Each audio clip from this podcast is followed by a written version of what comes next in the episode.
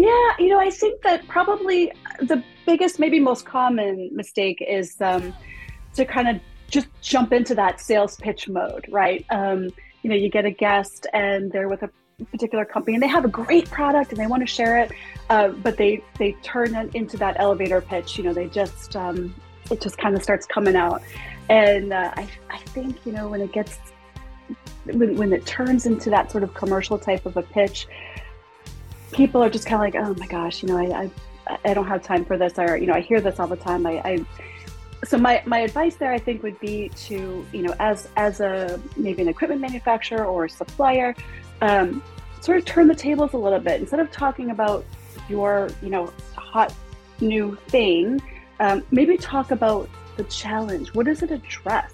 People want to know what does this mean to me. You know, why should I care about this thing that you're talking about?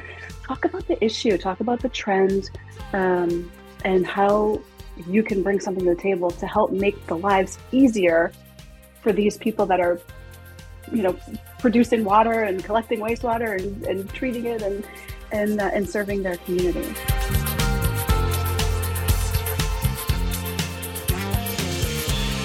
Welcome to What Are We Talking About, a podcast produced by Water Online. Hosts Jim Lauria of Mazzei Injector Company and Adam Tank of Transcend Water a dynamic boomer millennial combo will help you demystify how to build a better brand for your business, keep current and prospective customers engaged with your company, and ultimately grow your sales. They interview some of the most interesting and unique water professionals who have used the art of storytelling to move the needle for themselves and for their organizations. Well, I'm very excited for today's guest. Uh, Angela Godwin and I go way back. Uh, I think, Angela, when uh, you were at uh, PennWell, and uh, uh, you're now the principal partner at Rogue Monkey Media. And for many years, you've interviewed me, and most recently at this year's WEFTEC. And now it's my chance and Adam's chance to turn the tables on you for us to be the interviewers and you to be the interviewee. I'm a little nervous, Jim. I got to tell you. You're going to do great. I have a feeling. And the reason being, I see your name, face, hear your voice all over the place, social conferences, etc. And I would say that you're, you, in my mind, you're kind of like the, um, in many ways, like the voice or the face of the water industry from a, like a social and news point of view. So I want to start there, Angela. Like, talk to us a bit about how you sort of stumbled into being this known presence around storytelling and water? Well, first of all, uh, thank you for having me. I, it's a huge honor to be on your program. Um, second of all, I think you give me way too much credit. Um, I, you know, I think it, in, in many ways, it was very accidental, honestly, probably like a lot of people that find themselves in whatever positions they're in. Um, but, you know, I, I started with PennWell um, publishing, gosh, 18 years ago, showing my age a little bit there, but um, and uh, you know, it was really kind of accidental that I ended up in water. I was on a completely different publication for for a couple of years, and then found my way to the water group. And so I learned, um, you know, from the beginning. I mean, I was just like probably most Americans, where you know, you turn on the tap and the water comes out. I really didn't know much about it, but as soon as I kind of started digging in, I was like, wow, this is this is fascinating. There's a lot here uh, to talk about and to share. Um, and not even you know our our readership is not the public right? Our readership is you know other operators and and um, people that are in the water industry. And there was so much to talk about there and share information. And so um, you know kind of developed a little early on um, our group the water group was really progressive about doing like video and new media and things that at the time, you know, 2007, 2008, people, it wasn't as common. People weren't really doing it. And we kind of fumbled a little bit, found our way and made a lot of mistakes, but then had some good successes. And I think, um, you know, at first it was just, you're going to do this, like just figure it out. And so uh, it kind of grew from there to where I really enjoyed like just meeting people, talking to people, whether it was on camera or you know in an audio interview or an article or whatever so yeah i mean i just it kind of that's how it all started Yeah. So, so Angela, why don't you take us through that process? I mean, obviously, when you when you get a guest that you are ready to um, interview, give us that process that how you go through preparing yourself for for an interview. Sure. Yeah. Uh, I think it starts with a little bit of research. You know, I mean, who who is this person? What uh, kind of information? What kind of knowledge can they bring to the water industry? Um, you know, what kind of accomplishments maybe have they have they done? Um, what's what's different and interesting about this person? Um, and you know, once I kind of have that, I always like to talk to people ahead of time. I I don't like to surprise people. And I'm sure you guys run into this too, you know, in your program. Um, I think, you know, in the water industry in particular, because it is a public facing entity, you know, water operators and, and field staff and technicians, all, you know, they're very uh, sensitive to what they talk about and how they're portrayed. And I totally understand that and I support that. So I always try to um, have a discussion with them ahead of time, make sure you know we know what we're going to talk about and everyone's cool with it. Um, and then i think the last part is just trying to make people feel comfortable which you know tables are turned today. You guys are having to make me feel well comfortable but um, and sometimes that's that's that's the hardest part because you know if you're not used to doing um, interviews especially if it's on camera it can be really just you know they're very nervous and and it's uh, i think a lot of our jobs at that point becomes you know making people feel comfortable and just uh, alleviate some of that pressure. I certainly wouldn't imagine that you're someone who gets uncomfortable in front of camera even if the screws are being turned on you as they are now in this very high stakes podcast. You, you can't hear my heart rate or like see my fitbit my my yeah uh, there you BPMs go are off the chart we, we, have, we haven't even, we haven't even gotten to the gotcha question yeah that's right. Oh boy. oh boy. Um, so one of the reasons I feel like you wouldn't be getting too nervous is because you've served as what I'll call basically a news anchor, if you will, for the water industry. There's actually a program that feels very newsy that you have been a part of as sort of the leading voice, leading face. Could you talk about being that like anchor type role and how you're telling the stories around water that you do on that program?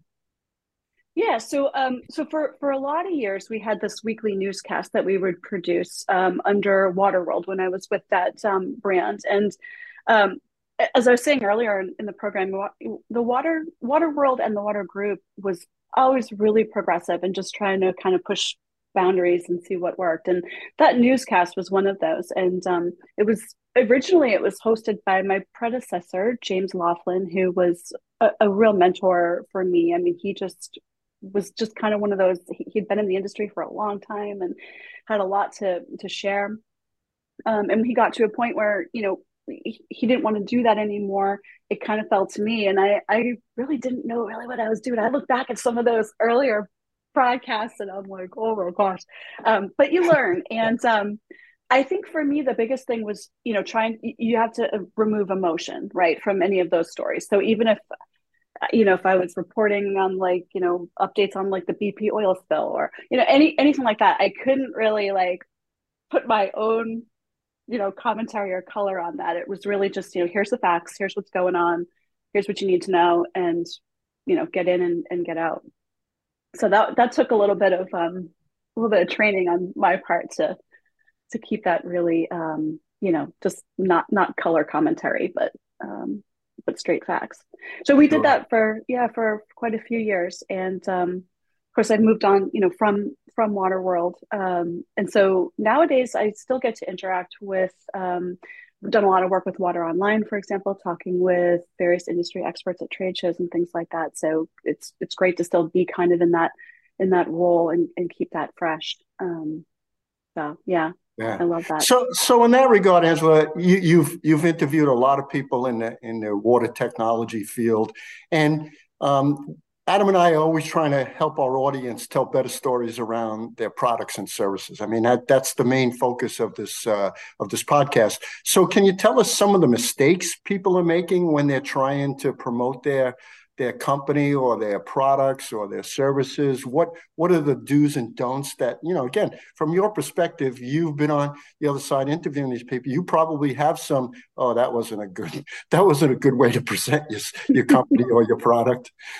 Yeah, you know, I think that probably the biggest, maybe most common mistake is um, to kind of just jump into that sales pitch mode, right? Um, you know, you get a guest and they're with a particular company and they have a great product and they want to share it, uh, but they they turn it into that elevator pitch. You know, they just um, it just kind of starts coming out, and uh, I I think you know when it gets when when it turns into that sort of commercial type of a pitch, people are just kind of like, oh my gosh, you know, I, I I don't have time for this, or you know, I hear this all the time. I, I so my my advice there, I think, would be to you know, as as a maybe an equipment manufacturer or a supplier, um, sort of turn the tables a little bit instead of talking about your you know hot new thing.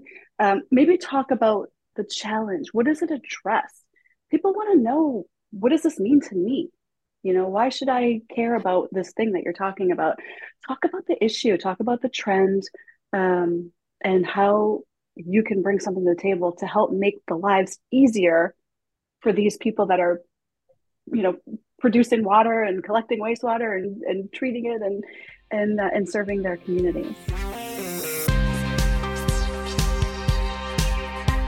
You're listening to the Water We Talking About podcast We'll be right back after this short break.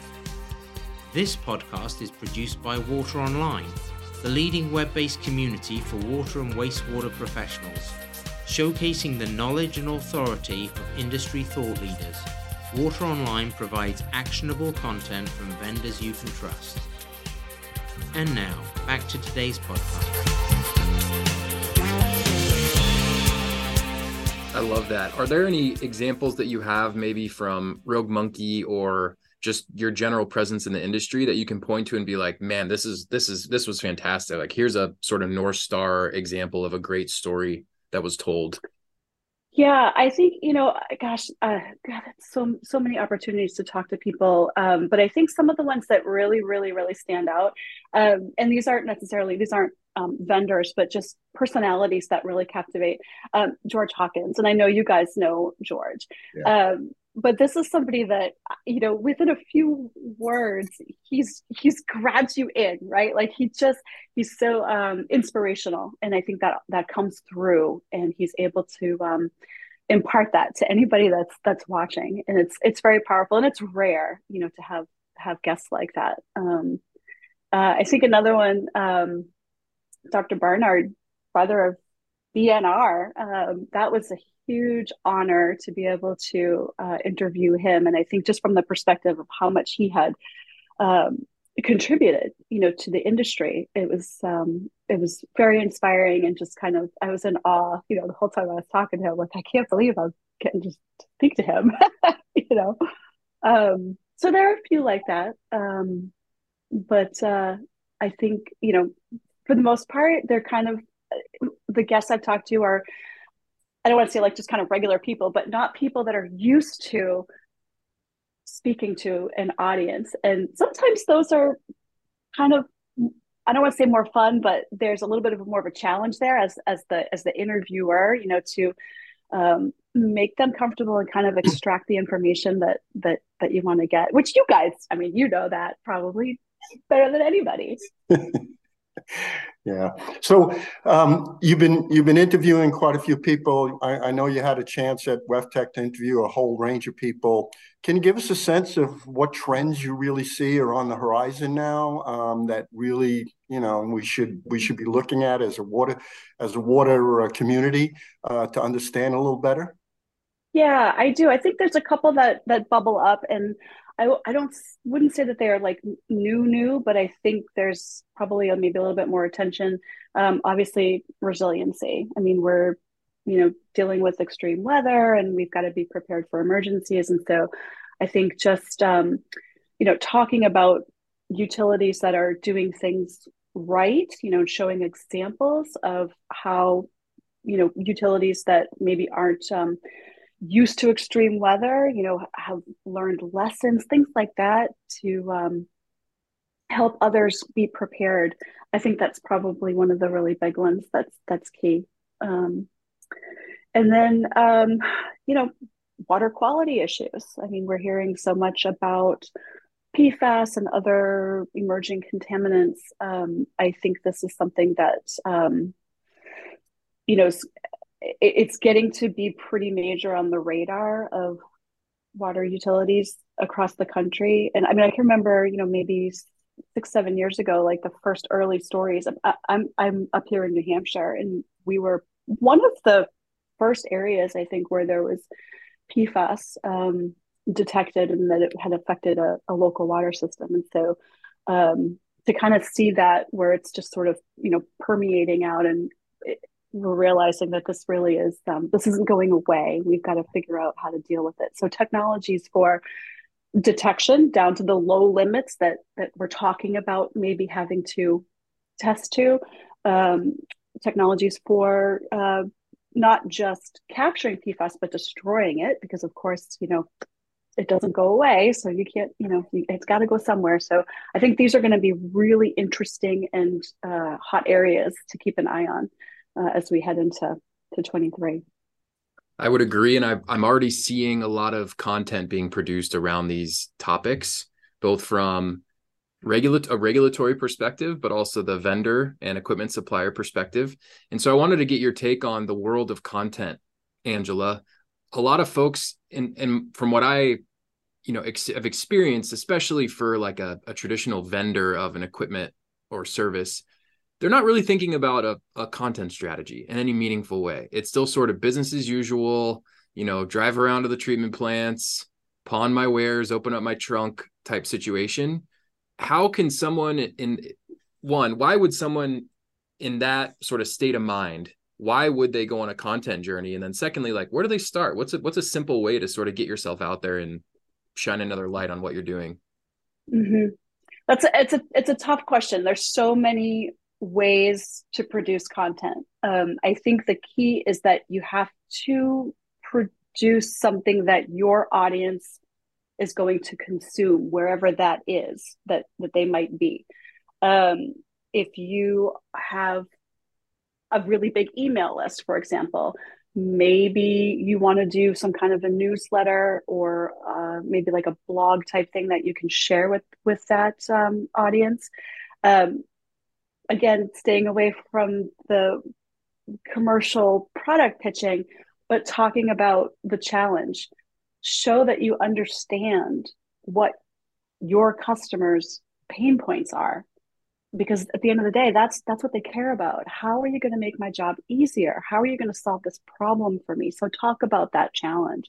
So so i think a newsletter is probably an easy um, entry point you know if you've got that audience if you don't have that audience um, of course social media is you know a, a good way but it, it's it's been my experience and from surveys and things that we've done um, that's going to be a very small sliver of the operator and utility staff, you know, ecosystem. Um, I think probably, you know, getting into trade publications where they've got a bigger reach and there's still, you know, quite an, an appetite for print content, even even though it's you know it's gotten so much harder over the last decade to show that ROI for for print content because you, know, you don't have the, the click through rates that that you um, have with with email campaigns, but but we know you know from feedback that we hear from from people out there in the field that they are reading these publications. So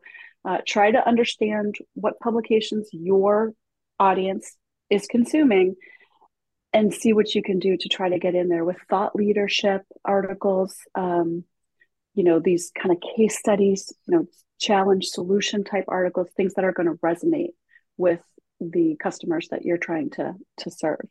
It's a it's a good point. Um just sort of a sideline i was thinking about you know you go to a doctor's office and they, they still have these magazines sitting around all over the place they have racks of magazines they're either you know in a in some sort of vertical holder or they're sitting on the table and they basically live forever i mean there's copies that'll go back like two years and because there's nothing else to read, you're if you're not scrolling on your phone, you're like, oh, that looks interesting. I'll pick it up. The same thing would go for a utility, a rural water utility, as an example. Like you go into whatever office they might have, chances are there's going to be a bunch of magazines strewn all over the place, and they're basically mm-hmm. going to live forever. So if a vendor is sitting there waiting and comes across your thing and reads it, or another utility comes to visit and they're waiting for a meeting and they just happen to pick up a magazine or I grab a cup of coffee. Like in our industry, that still is a very viable way to attract eyeballs. And I, I think it's a great point, Angela. Like a lot of people don't think about the value of that kind of stuff because you're right. You can't see click through rates. You can't see, you know, dwell time. You can't, uh, you know, have a lot of other data.